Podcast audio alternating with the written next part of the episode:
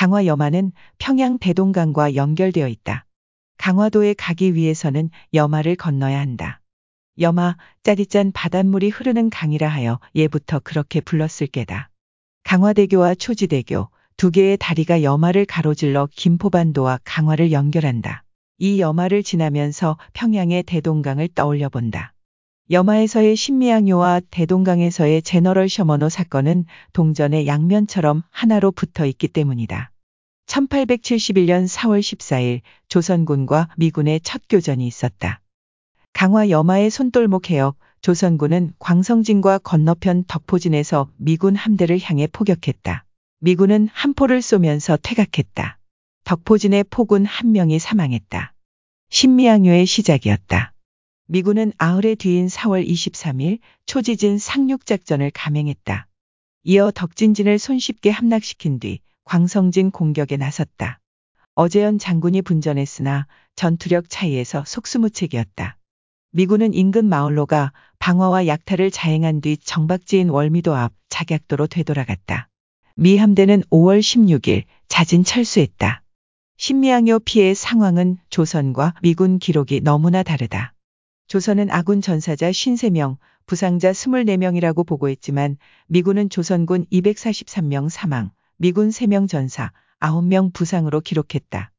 미군 측이 신미양요의 명분으로 내세운 것은 1866년 7월 대동강에서 있었던 제너럴 셔머노 사건이었다. 미국 상선인 셔머노가 대동강에 침입해 교역을 요구하며 대포를 쏘아대는 등 무력 시위를 벌이다 조선의 화공작전에 격침된 사건이다. 배에 타고 있던 토마스 목사 등 여러 명이 화난 평양 주민들에 의해 목숨을 잃었다.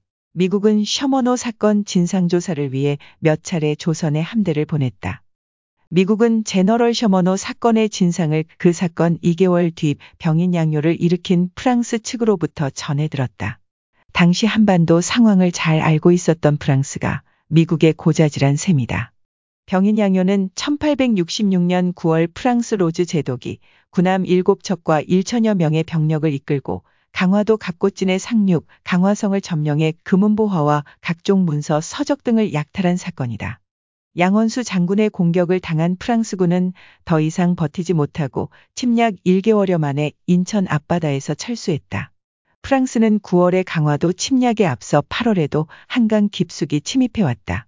서강 어귀까지 왔다가 모래톱에 좌초되어 물러났다. 그때 1개월 전 대동강에서 있었던 셔먼호 사건을 전해 들었고 중국 체포항으로 돌아가 미군 측에 이 내용을 전달했다. 미국의 로우 공사와 로저스 제독은 군함을 이끌고 강화도 해협에 나타나 셔먼호 사건의 책임을 추궁하며 신미항요를 일으켰다. 역사적 사건은 우연히 일어나는 것이 아니고 절대로 혼자 오지도 않는다. 서로 얽히고 설킨 관계들과 연관되어 있다. 국가 간 외교의 중요성은 어제 오늘이 다르지 않다는 교훈을 우리는 이들 제너럴 셔머노 사건과 병인양요 그리고 신미양요에서 배울 수 있다.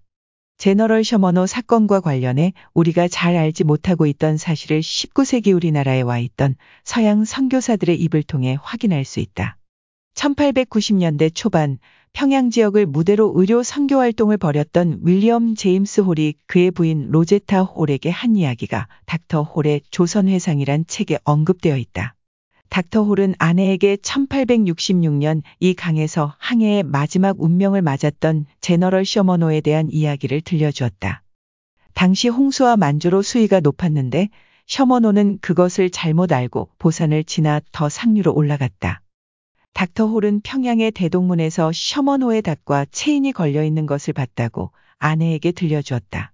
조선 사람들은 그 물건들을 서양배의 운명을 생생하게 상기시켜주는 전리품처럼 전시하고 있었다.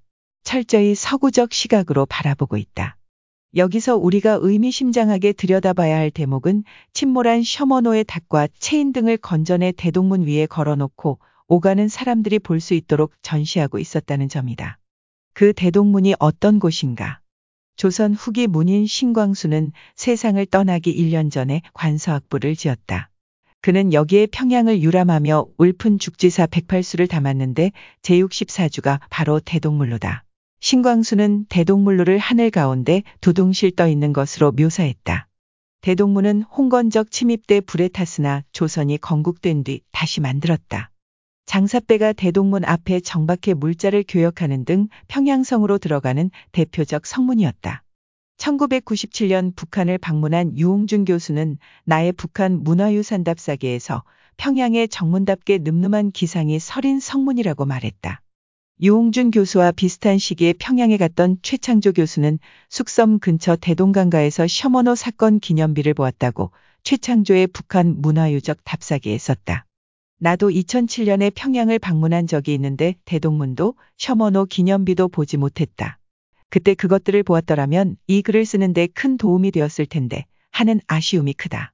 여마를 포함하는 인천 앞바다와 대동강은 분단 이전 하나의 물길로 연결되어 있었다. 그걸 다시 복원하는 일은 이제 우리의 몫이다.